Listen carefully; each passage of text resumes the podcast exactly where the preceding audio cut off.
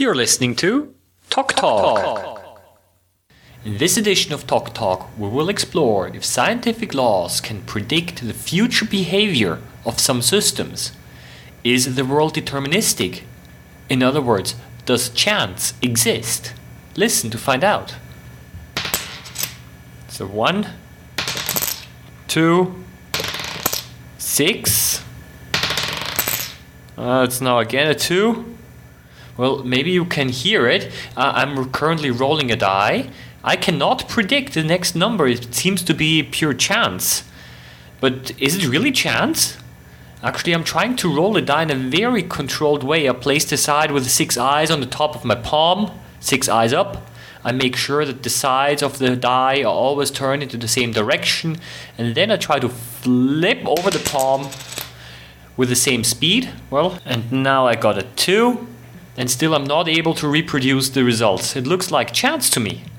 Well, okay, some of you may argue that I'm not able to reproduce the movement of my hand exactly the same way.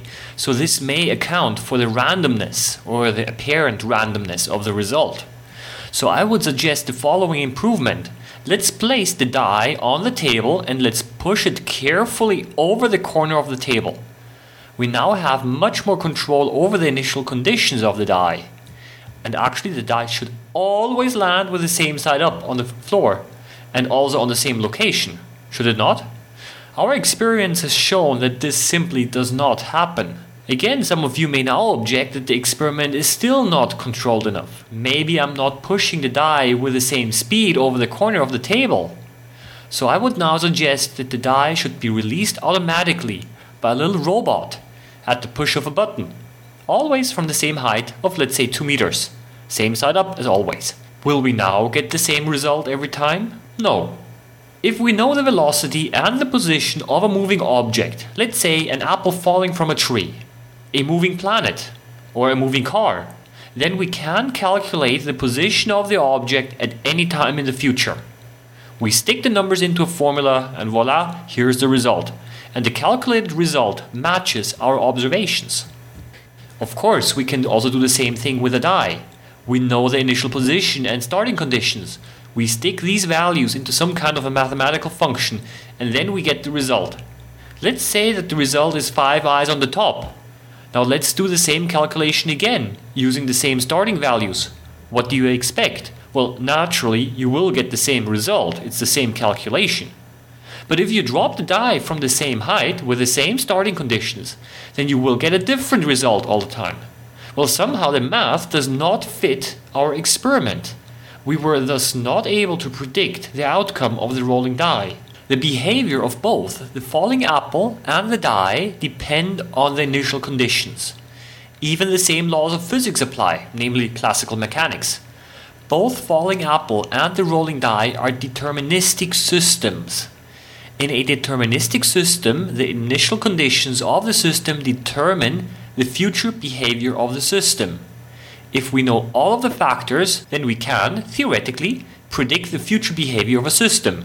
In other words, the future behavior is causally determined by its prior events, and there's only one possible future outcome. Well, strangely enough, the die always behaves differently, even though we are seemingly always starting out the same way. Somehow, the simple cause and effect relationship that we see in a falling apple or a moving car it seems to disappear in a rolling die. Well, does this mean that a rolling die behaves according to chance? Well, hardly. A rolling die also obeys strict cause and effect relationships. And yes, the outcome of the die roll does depend to a large extent on the initial conditions. Of course, the die is also influenced during the fall and the impact on the ground, but these are factors that we could, at least theoretically, also include in our calculation. Contrary to a falling apple or a moving car, a rolling die is a so called chaotic system. A small change in the starting conditions can have a huge effect on the outcome. A rolling die is nothing more than an error amplification system. Tiny changes in the angle of impact caused by air turbulence, invisible dust particles, the compression on the floor upon impact, all of these factors add up and result in an unpredictable outcome.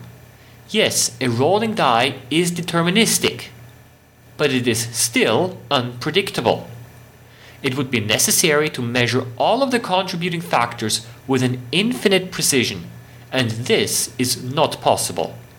In a chaotic system, even the smallest deviations from the starting conditions will be amplified and thus result in a completely different outcome.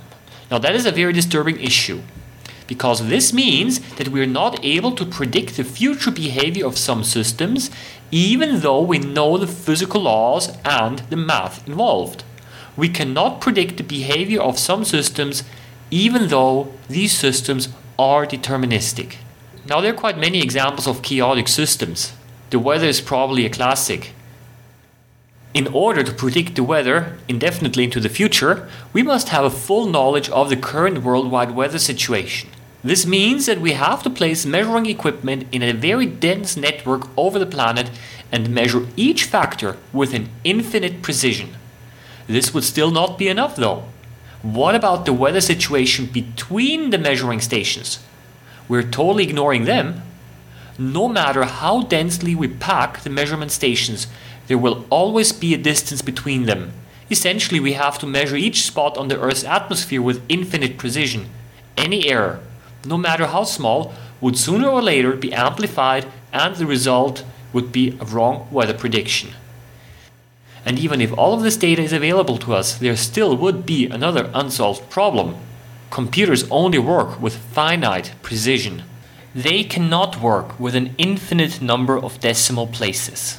To wrap it up in a few words, we cannot predict the behavior of a system that behaves chaotically indefinitely into the future. Determinism was quite prevalent in the scientific thought during the 19th century. The philosopher Sir Karl Popper hit the nail on the spot when he said, quote, Determinism means that if you have sufficient knowledge of chemistry and physics, you can predict what Mozart will write tomorrow. I have to be fair here now because he also added, Now that's a ridiculous hypothesis. End quote. With the discovery of quantum mechanics at the start of the 20th century, the things all of a sudden started to look a little different. The physicists discovered that at an atomic scale, cause and effect relationships break down.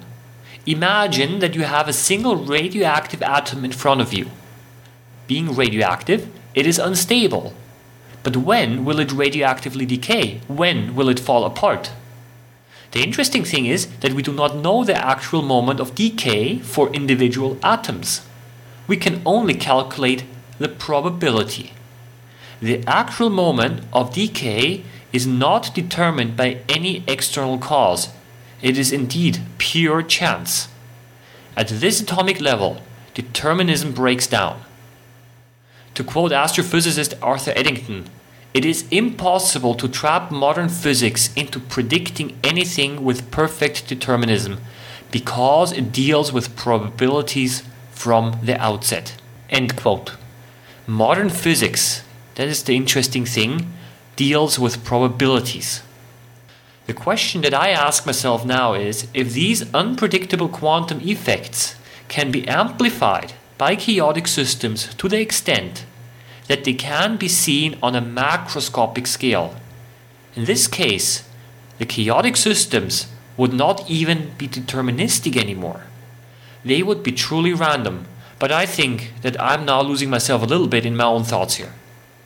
Why bother? Why bother? Why do I get so excited about this topic?